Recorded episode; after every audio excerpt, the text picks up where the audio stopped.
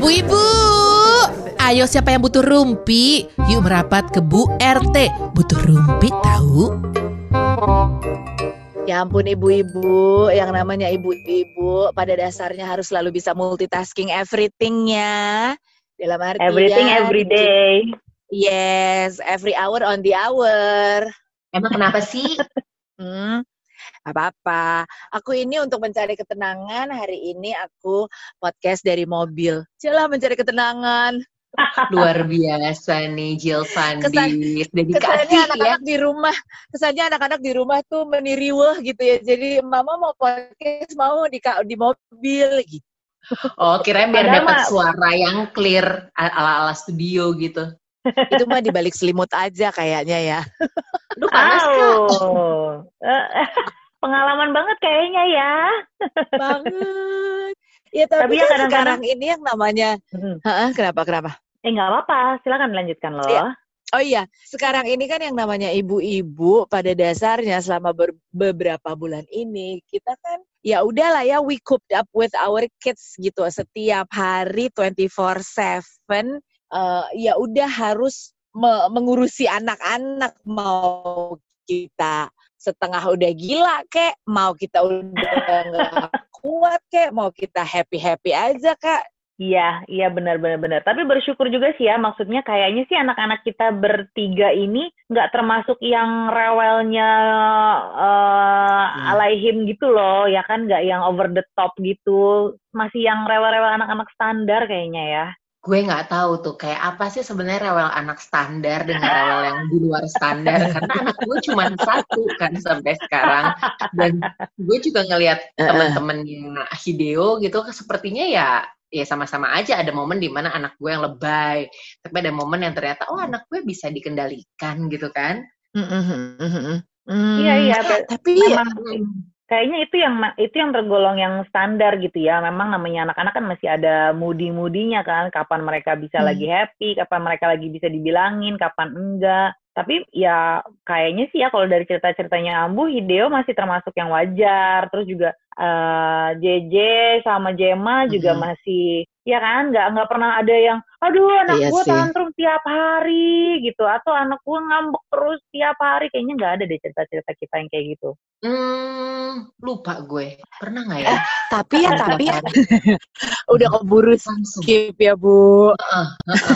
JJ itu memang anak manis dari dia yang ribet cuman proses kelahiran. Setelah dia lahir itu semuanya manis-manis manja, anaknya penurut, anaknya bisa dibilangin, anaknya anteng gitu. Jema proses kelahirannya sangat-sangat lancar. Tapi, nah gue waktu masih umur 1 tahun sih, oke. Gue kan pernah denger tentang yang terrible twos tuh. Gue gak ngalamin itu tuh, yang katanya anak kalau umur 2 tahun tuh lagi lucu-lucu, bukan lucu-lucunya ya, lagi penuh gejolak gitu. Sampai di satu saat, Jema umur berapa tuh ya, 2 tahunan lah gitu.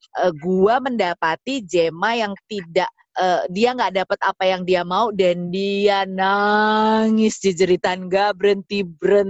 That is my first ever tantrum. Oh ini yang namanya tantrum lewat gue. Oke. Berarti mirip ya, soalnya Saka juga kayak gitu, beda banget sama Lana. Jadi gue ngerasain punya anak yang benar-benar challenging tuh yang pasti Saka ini untuk menghandle emosinya ya. Kayaknya gitu sama kayak Jema ya. Iya, dan ngomongin tentang anak gitu kan. Ini kan adalah anugerah yang diberikan Tuhan gitu sama kita. Dimana kita diberikan apa ya? Gue agak-agak mikir gini, kan banyak orang yang bilang, anak tuh sebenarnya bukan punya kita, anak tuh titipan aja, kita tuh ditugaskan untuk menjaga dan merawat. Nah, bener gak sih? Gue tuh masih agak-agak ngebur tuh dengan pendapat-pendapat seperti itu. Kadang-kadang kan kita ngerasa, ya ini anak gue yang lahirin, ini milik gue, ya gue yang urus cara-cara gue gitu kan. Iya sih, karena ya balik lagi, kalau menurut gue, orang tua kan gak ada manual book-nya ya, jadi apapun itu yang kita terima, maksudnya anak kita A, B, C, mau gak mau, ya kita sendiri yang harus bisa menghandle, ibarat kata dari JJ yang tumbuh kembangnya manis-manis aja, terus gue ketemu Jema yang dia bisa nangis 45 menit, gemeteran, gak mau dipegang, gak mau diapa-apain, cuma mau guling-gulingan. Itu kan gue mesti bisa mengadjust secepat mungkin gitu. Nah, ya, ini bener, tuh bener, bisa dibilang berarti ya, perempuan-perempuan, apalagi ibu itu kan adalah superwoman, punya superpower yang bisa mengendalikan satu keluarga. Ada nih satu perempuan, menurut gue juga dia adalah salah satu superwoman di Indonesia. Gue tuh sampai salut banget sama perempuan ini, tau gak sih? Kalau gue lihat di sosial media, terus gue juga pernah ketemu sama beliau, kayak itu dia bisa mengendalikan semuanya dan membuat hidupnya baik-baik aja. Kalau yang gue lihat dari sosial medianya sih kayaknya iya ya. Udah kali siapa dia sih? Kan? Iya kan. Dia tuh selalu tersenyum loh dalam segala hal. Bener. Ya udah kalau gitu kita ngobrol kali ya. Biar kita mungkin dapet tuh bagaimana cara mendapatkan energi positifnya. Bagi-bagilah biar kita happy juga, ya nggak sih? Yuk. Nah, langsung nih kita bakal ngobrol sama superwoman yang kita udah omongin tadi, Bu Ibu, Bu RT, ada Agatha Suci Wulandari, Indonesia. Ada Indonesianya ya. Hai Uci. Hai, apa kabar? Halo. Emang beda.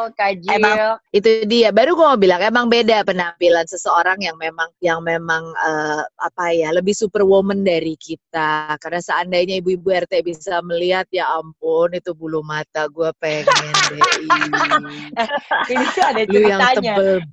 Lu tebel berapa sih itu, Yolo? Bagi-bagi tangan aja buat gue dah. 4D ya? Belum mata 4D ya? Gue tuh males banget retouch bulu mata kan, karena kan harus tiduran dan lama kan, dan gue gak betah. Nah, during this time ini, walaupun gue lebih banyak waktu untuk tiduran, tapi gue tetap gak betah. Jadi, waktu kemarin retouch, kan memang retouchnya datang ke rumah. Selalu gue tuh gak pernah keluar, jadi selalu ke rumah kan, dari dulu sebelum corona juga gitu. Gue bilang gini, tebelin dikit deh, biar agak lama. Terus pas gue melek, hah, tebelin dikit doang loh. Dikit Ci. Oh, ya udah deh, 3 bulan lagi deh baru kesini. Be careful of what you wish for ya. Itu dia. Oh, I know, just very very careful ya. Mulai sekarang sampai beberapa hari, sampai 3 bulan ke depan, lu webinar aja, lu cari-cari. Iya kan, Instagram live apa? Kayak sayang Ci, itu daripada bulu mata lo nggak dikaryakan. Nih ya, emang namanya ibu-ibu ya, kalau udah ngeliat bulu mata lupa langsung sama topik aslinya ya. Topik kemana? Bulu mata apa? Seorang Agatha Suci gitu ya. Agatha Suci ini kalau yang kita lihat nih, kalau gue pribadi mengenal Uci itu hanya dari sosial media, dari yang gue lihat sama ini di Instagramnya. Bisa pertama udah pasti nyanyi ya kan. Terus suka banget masak. Terus juga ngedekor rumah. Sekarang gimana, rumahnya udah jadi? Rumah barunya? Ya, belum ya kan, itu juga belum. Suka segala macam interior design dan lain-lainnya. Tapi yang paling pertama kali gue pernah melihat postingan Uci itu dulu adalah pada saat ngebahas mengenai Your Two Beautiful Angels. Dulu banget. Sampai akhirnya gue penasaran, apa sih ceritanya, story-nya dibalik anak-anakmu yang cakep-cakep sih. Ya ampun Uci, lucu-lucu banget mereka itu ya. Namanya siapa aja sih? Gue juga bersyukur sih. Soalnya dulu pas lahir jelek banget. Aduh. Ya Allah. Parah sih. I like it. Ya, kayak alien ya, Bo, ya. Kayak alien atau gimana gitu ya, Bo. Jadi gini ya, gue juga nggak pernah ngerasa diri gue cakep, nggak. Makanya gue extension bulu mata, ya kan. Karena hanya milik Allah. Jadi pas gue ngelahirin tuh keluar nih anak gue kan. Gue ngelahirin normal dua-duanya. Alhamdulillah. Pengennya ngirit tapi malah mahal. Soalnya anak gue dua-duanya di ICU abis ngelahirin. Aduh, panjang long story lah ya. Terus udah gitu pas gue lihat orang pada bilang gini, aduh anaknya cakep banget gitu ya. Gue gini, hah? Gue lihat lagi, hah? Enggak deh gitu. Jadi terus kan emang kurang ajar ya. Gue tuh orangnya realistik. I'm very logic and realistic. Jadi waktu pilih-pilih nama, gue udah bilang sama laki gue, pokoknya Jeff, jangan cari nama yang terlalu berat dan terlalu cakep. Gue takut anak gue tuh kurang gitu loh. Maksudnya kurang cakep ya gitu loh. Terus cari-cari emang kita tuh senengnya namanya nama-nama yang berhubungan dengan sang sekerta, terus agak Indonesia gitu, karena kan kita orang Indonesia ya, walaupun Eka ada turunan-turunan gitu kan ya, kalau nggak mungkin cuma segenong matanya. Terus begitu akhirnya ya selalu Jeffrey yang memilih nama nomor tengah, gue pilih nama yang nomor pertama, jadi kayak apa-apa-apa gitu loh, karena kan Jeffrey kan Jeffrey Tung, cinere banget Jeffrey Tung gitu, namanya Tung. Jadi terus waktu pertama lahir si Kahlia tuh, Kahlia Adinda, Jeffrey tuh suka banget sama Adinda, jadi gue pilih namanya Kahlia. Kahlia artinya clear and bright, Adinda ya anak perempuan lah ya, terus jadi Kahlia Adinda Tung. Nah yang kedua tuh Arsa Nuraga. Jadi gue pokoknya cari nama yang gak susah, yang gampang. Itu pun anak gue sering panggil Arsya. Gue gak ngerti deh, padahal cuma A-R-S-A, Arsa. Iya Arsya, bukan Arsa. Oh Arsya, pakai H. Wow. Arsa. Lo bayangin kan. Ya. Jadi Arsa itu artinya happiness. Nuraga itu artinya yang berkuasa. Jadi berkuasa dan memimpin dengan kebahagiaan, gue maksudnya gitu. Tapi sekarang emang lumayan, anak gue lumayan, gue lumayan agak membaik daripada dulu mukanya. Banget sih. Geblek. Aduh, tikus gue sampai. Iya, tapi kan waktu itu juga jadi kita berkesempatan untuk jadi lo sempat hadir sebagai tamu Instastory IG live kan? Instagram live itu. Di mana itu kita di awal-awal pandemi, gue inget banget pada saat semua ibu-ibu lagi keribetan dengan school from home gitu. Di antara itu semua adalah seorang Agatha Suci yang udah lebih santai gitu, udah lebih sans, dan gue inget banget jawaban lo. Ya soalnya kan memang selama ini gue sudah terbiasa seperti itu.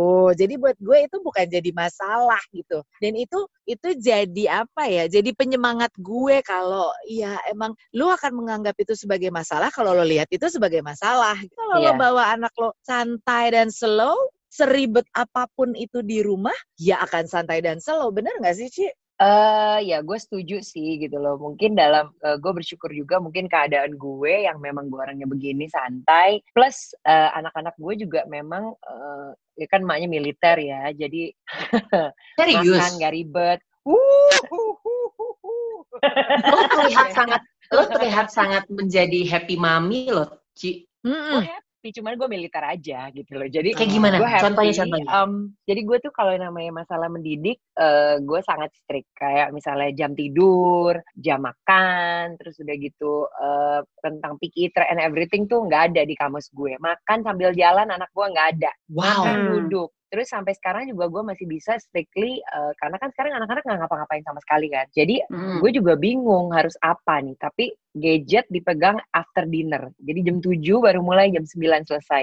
Dari pagi sampai dinner tuh ya. Ya begitu, tanpa gadget. Jadi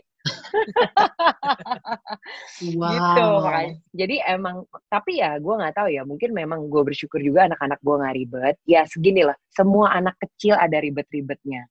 Ada yang lebih susah, ada yang lebih susah makan, ada yang lebih apa. Nah untungnya anak gue enggak, pare aja dimakan nih. Mungkin takut ya, makanya kalau lagi dia pada makan pare gini, duh dengan ini kan.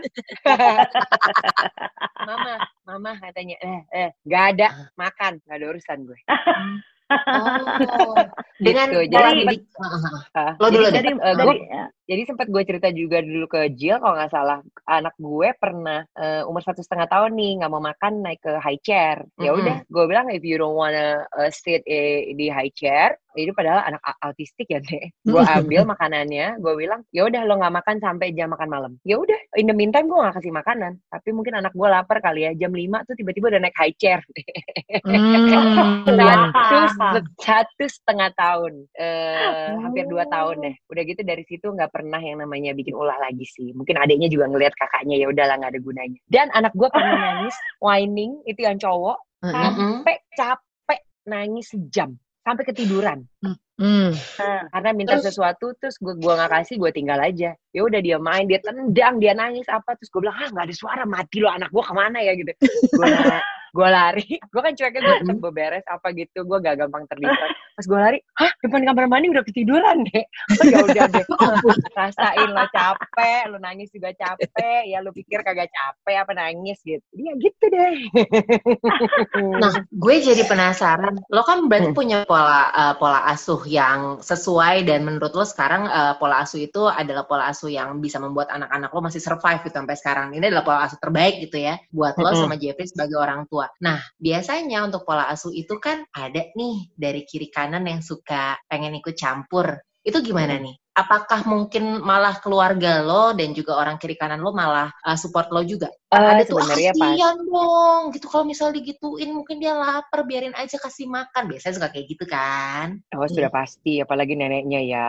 Padahal mak gue lebih militer banget. Mak gue lebih militer lagi, sapunya di mana-mana. Tapi ya maksudnya tapi ya mungkin karena memang gue tuh ngomongnya, ya gue kan memang orangnya tegas.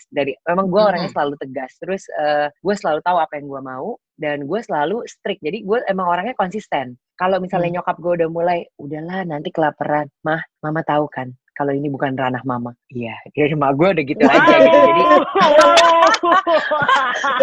tapi itu gue sekarang berani sama gue gitu ya. Tapi mak gue tuh, tapi I say it in the respect way gitu. Jadi gue bilang, mama tahu kan ini bukan ranah mama. Mama juga dulu pasti nggak mau diikut campurin sama, kalau gue manggil nenek gue kan popo ya, sama popo kan. Mama juga pasti nggak suka. Dan mama tahu ya 24 jam sama anak tuh saya. Oh iya gitu ya. Makasih ya Maya gitu. Tetap ada gitunya, kalau enggak berani ya tetap sama Bu Suri ya.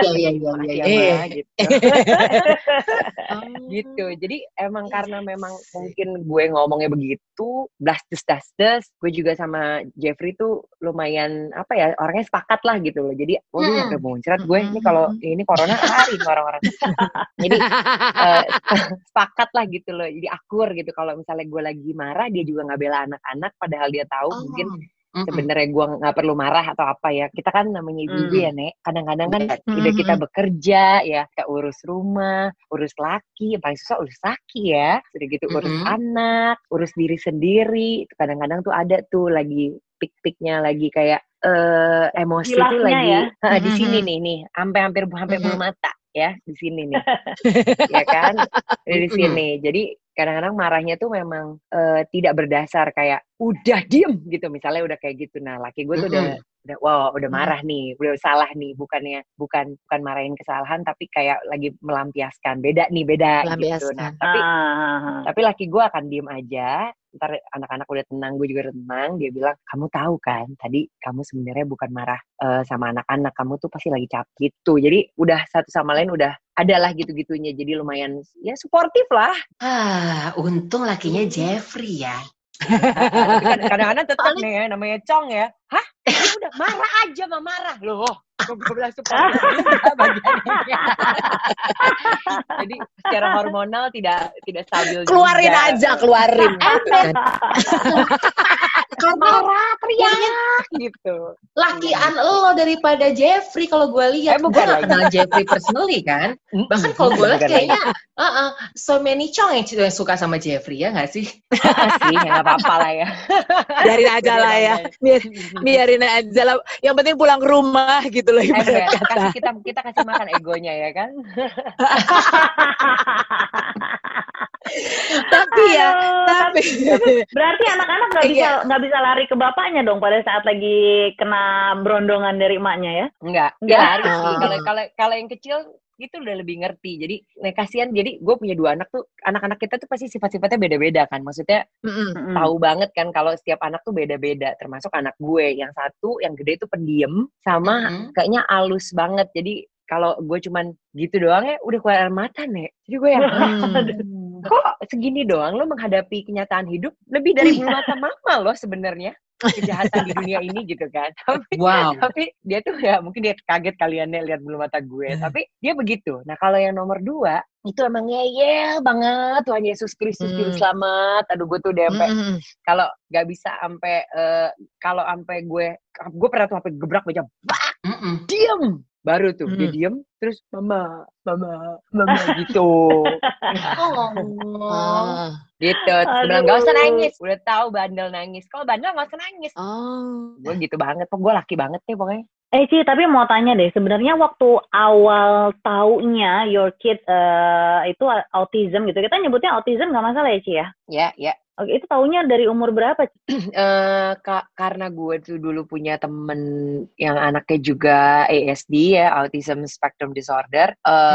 Tuh gue enggaknya kali ya dari umur 1 tahun. Jadi umur 1 tahun kok nggak ada eye contact, terus udah gitu nggak responsif. Tapi maksudnya kalau misalnya dia di dunia sendiri dia bisa gitu loh. Cuman dia tahu siapa gue, dia tahu dia bisa ngomong, dia bisa berkata-kata kayak mama, papa gitu dia bisa. Cuman nggak responsif, nggak seperti anak-anak umur 1 tahun yang lagi mulai lucu gitu ya. Terus gue bilang, wah ini ada yang gak beres nih Jeff. Gue bilang gitu sama Jeffrey. Terus coba deh kita cek. Pas dicek ya dokter kan cuman gini doang. Ya ibu dulu melahirkan, dulu sesar apa? Udah gue udah capek, ulang-ulang mulu. Sesar itu normal, prosesnya bagaimana? Bla bla bla bla bla bla bla bla. Kita udah ke semua tempat, udah banyak banget deh dokter tumbuh kembang lah apa segala macem. Ya pokoknya ujung-ujungnya gue tahu anak gue itu ASD. Jadi kalau dulu kan ada namanya PDD-NOS, ada Asperger, ada apa, jadi kayak semua sekarang tuh semua dimasukin dalam satu, itu Autism Spectrum Disorder. Anak gue dimasuk di dalam salah satunya. Nah ternyata pas udah dapet satu get one free, Arsa Nuraga. Itu gimana lo sih ya? Nah lo gimana tuh menghandle situasi ini nih Ci, dua gitu loh, lo dikasih gift gitu. Yang kedua itu gue nggak sekaget yang pertama sih sebenarnya, jadi karena maksudnya gini, bukan kaget juga yang pertama pun. Nah gak tahu apa ya, kalau kata adek gue tuh kan demen feng shui ya, lu tuh elemennya apa gitu dia bilang sama gue hampir lupa. Jadi elemen tuh ada api, kayu, logam, tanah. Yes. Ya kan, jadi di diri gue itu udah dihitung dari lahir, gue tuh punya 5 elemen, semuanya gue punya. Jadi katanya orang yang punya elemen, semua punya elemen itu kebanyakan orang yang stabil atau apa, gue gak ngerti dah ya, gue ho-ho aja ya. Jadi adek gue tuh yang pinter gitu-gitu, seneng deh gue kalau dengerin dia kayak ahli feng shui. Terus dia bilang jadinya gue tuh gampang nerima keadaan, gue tuh makanya orangnya gampang let go, gampang move on, yang kayak gitu. Makanya gak ada gue tuh dari dulu kayak putus cinta, nangis-nangis gak ada. Wow. Gak baperan. Jadi orangnya udah gak bisa, ya udah oke, bye. Gue dulu pernah lo putusin pacar gue di Starbucks. Biar beres, pulang-pulang lo kasih venti latte ya, udah selesai dane gitu. Itu enggak banget, gue pikir-pikir tuh gue jahat sekali loh. Jadi kayak gue bilang kenapa ya gue gak ada hati begini. Dan pas aduh ini semoga dia gak denger ya podcast ini ya. Kan lo promo di sosmed lo. Oh iya benar. Enggak, semoga dia gak follow gue. Gue ngajak temen gue tuh duduk di meja sebelah, gue tuh habis belanja gitu sama temen gue, gue bilang kita putus aja gitu. Terus temen gue lagi minum gini gitu. Aduh. Ya, itu setidaknya kan menggambarkan lo very laid back lah Ci. Gak heran lo bisa menghandle dengan baik. Ya mungkin gak itu makanya gue bilang ya. Makanya gue bilang gue nggak tahu apakah ini sebenarnya. Orang kan selalu bilang, oh lu kuat, lu a very strong woman, you are lalala. Tapi memang ya gue begini gitu loh. Jadi gue juga orang yang nggak ambil hati, orang benci gue aja gue lupa. Jadi gue bisa sapa lagi, terus nggak disapa balik. Kan gitu gue nek. Ya jadi emang gitu aja gitu.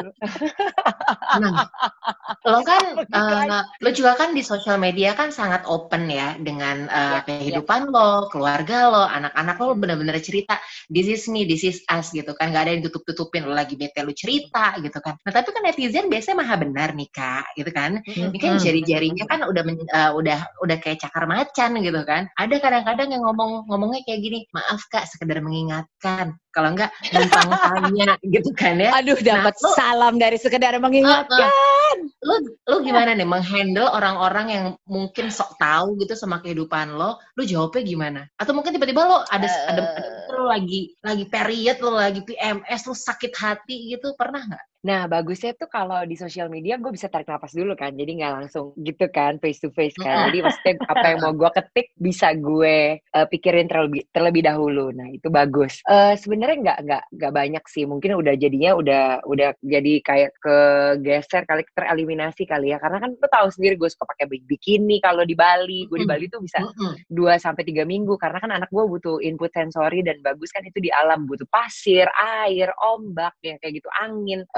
terus pokoknya kayak gitulah dari dulu. Jadi gue selalu ke Bali kalau liburan, earthing gitu loh. Terus gue pakai bikini ya, kalau di Bali kan ya emang begitu aja ya gitu loh. Terus mau makan ya tinggal pakai luaran gitu. Terus ada yang pernah ngomong, ini sih jelek banget sih pasti omongin begini ya. Ini semoga kalau misalnya ini nggak bisa disensor ya nanti kalau kata-kata gue. Nggak usah lah. Nanti gimana urusan Pak Bos aja.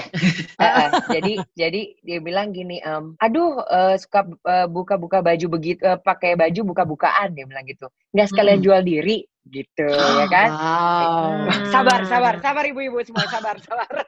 Kalau Bu RT ya melihat reaksi kita nih ya, ini kan mereka nggak bisa lihat reaksi kita, mereka cuma bener ya. Ini muka-muka perempuan yang, wah tuh mana tuh perempuan, gue gibes sekarang juga, itu muka gue tuh.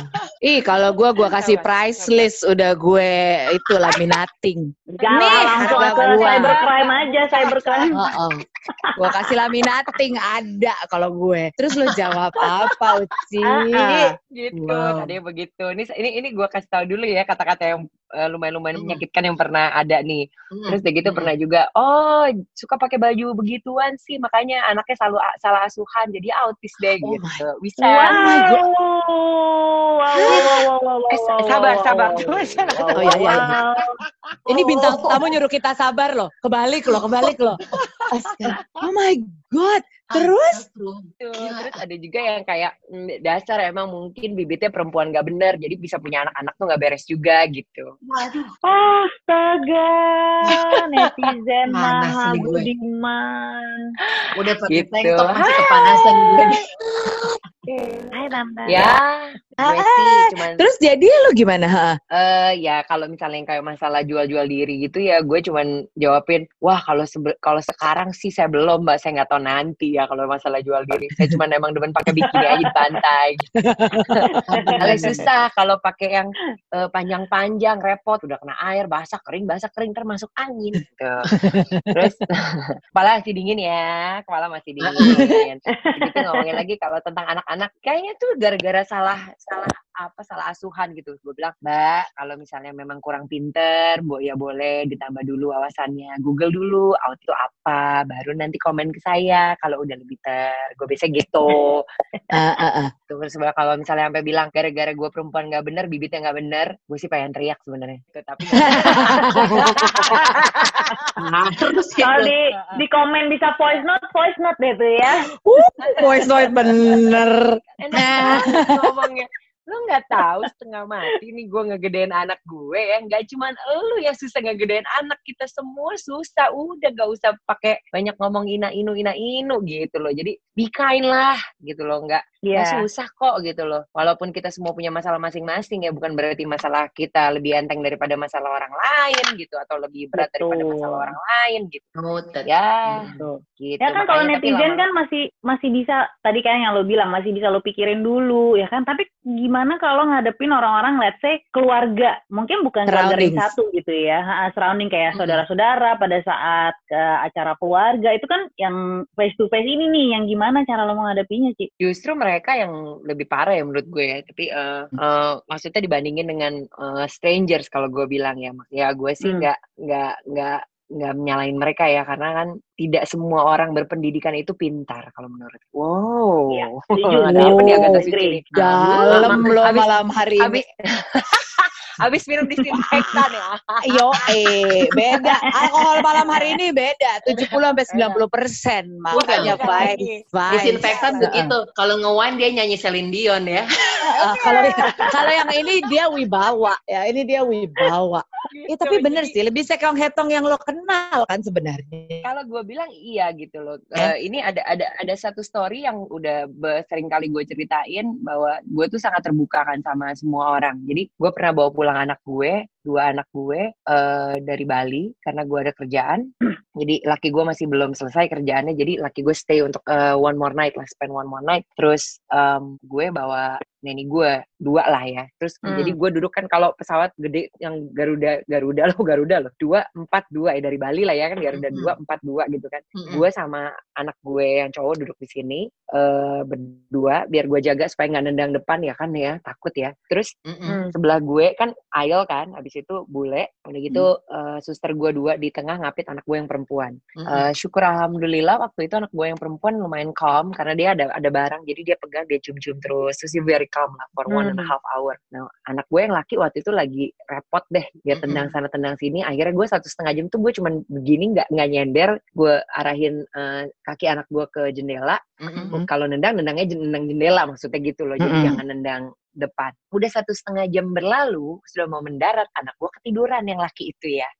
Capek lagi. Nah, ketiduran. Padahal Eko yang nahan-nahan capek.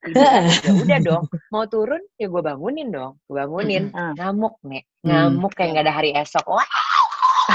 Tahu dong ya, nggak bisa dikasih tahu, belum bisa ngomong, belum bisa apa. Dia di aisle itu dia ngamuk, dia itu orang udah pada berdiri kan, mau jalan keluar. Ngamuk apa? Udah semuanya mata ke arah gue dong. All eyes on me ya.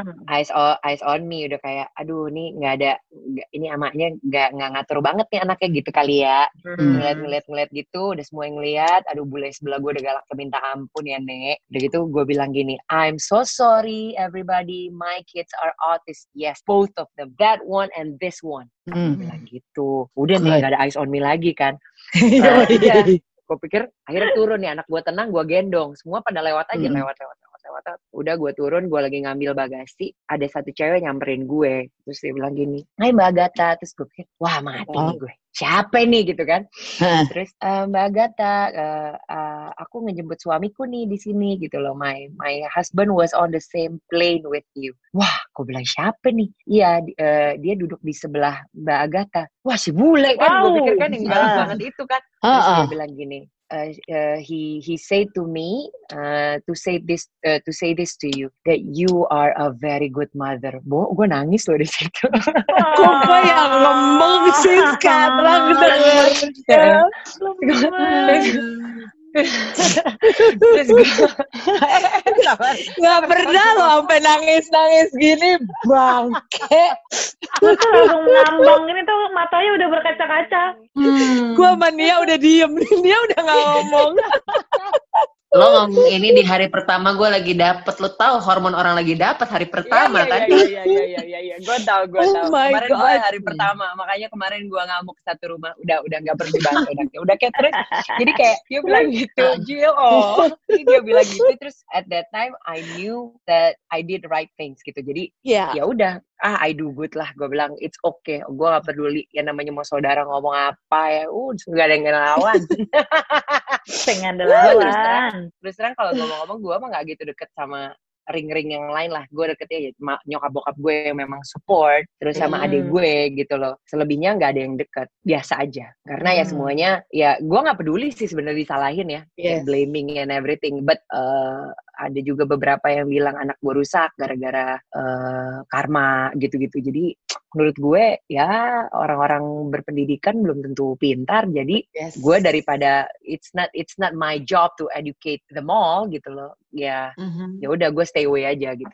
I never hate people. I even forget them sometimes.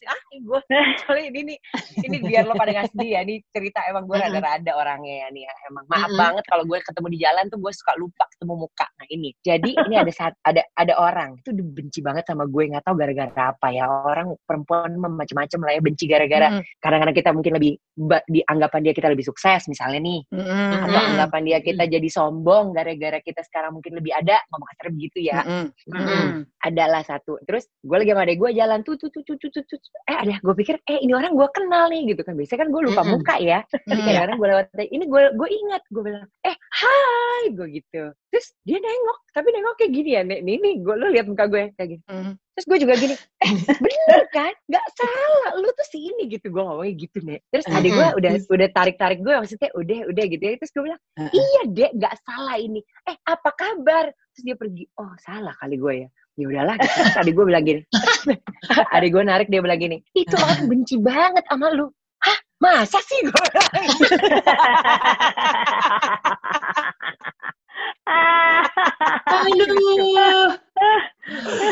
Aduh, ya ampun. Tapi ya dengan kacau. Dengan ngobrol, at least ya kalau dari gue pribadi, satu, berpuluh-puluh kali gue taping podcast, kagak pernah gue nangis ya kan. Tapi pada saat kagak pernah, sorry man, my tears, walaupun gue rinto sih. Cuman maksud gue gini, dengan melihat lu dan orang kan bisa bilang lo begini, lo begitu, lo kuat, lo hebat, lo A, B, C, D. Tapi I know behind all this, you have a cross to bear lah. Ibarat kata lo punya, ya masing-masing fighting their own battle gitu. Dan ini kembali mengingatkan kita sebagai emak, gak ada yang benar, gak ada yang salah kalau untuk urusan betul. Anak. Yang penting kita udah kasih yang terbaik buat anak kita. Every single one of us di sini is a good mom. Iya, setuju. Ci, satu pertanyaan terakhir dong, Ci. Boleh nggak, Ci? Boleh. Kan kalau selama ini kan dari tadi kan kita ngobrol, ya kita tahu seorang Uci itu memang ya nggak gampang untuk dimasukin ke hati gitu ya. Tapi pernah kepikiran nggak how you prepare your child untuk menghadapi, how you prepare your children untuk menghadapi kerasnya omongan-omongan orang di luar sana nantinya dan kehidupan nanti di masa datang ya. Jadi waduh, gila nih. Batu mati langsung. Podcast. Jangan. Lagi off. Jadi kalau gue ini karena lo lihat sendirilah gue modelannya begini. Apa yang gue jalanin ini, apa yang ada di depan mata gue. Jadi gue tuh nggak pernah berpikir sampai jauh banget gitu. Karena gue selalu berpikir, I'm so sorry to say ya, this coronavirus, gak ada yang tahu dan ini merubah hidup semua makhluk hidup di dunia ini. Jadi gue memang sama Jeff itu bagusnya adalah we live for present time. Jadi we never live in the past is only for like ya kita berkaca lagi, kita lihat, kita inilah. But future we never know. Jadi apa yang gue lakukan sekarang menurut gue ini kayak gue kasih anak-anak gue terapi, gue kasih anak-anak gue karena bagi gue gini, semua anak itu nggak denger omongan orang tua, tapi mencontoh. They're copying us. They're not like listening to us. Lu jangan begini, lu jangan begitu. Menurut gue sih enggak ya, tapi they're copying us. Kayak anak gue tuh ya, gue kan kalau makan begini ya, begini nih kaki gue naik satu.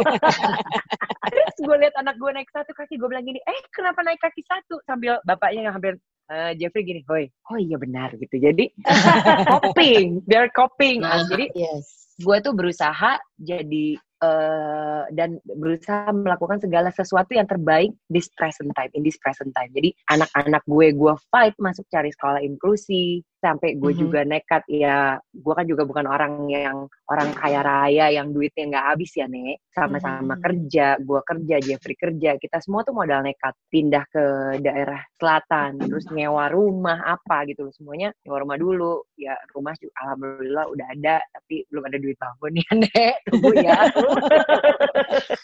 Soalnya tante maunya banyak. Lu lagi taman di atas, lu suka gitu sih ah. Iya lo ya, gue juga bingung sama tuh rumah. Ya udah gitu, ya maksud gue nggak pernah mikirin nantinya apa, tapi gue yakin karena I do believe gitu loh. Gue selalu kan orangnya gue selalu positif. Gue tuh tidak pernah percaya orang. Indeed, gue tidak pernah percaya orang. Tapi gue juga tidak pernah selama ini dipertemukan dengan orang-orang yang salah. Jadi gue selalu dipertemukan oleh orang-orang yang benar, yang menjadikan diri gue sekarang ini. Dan tiba-tiba anak gue juga bisa dapat sekolah, Arsa juga masuk tahun ajaran ini, walaupun kali ini COVID ya. Terus udah gitu, orang-orang kerja di rumah gue semuanya baik.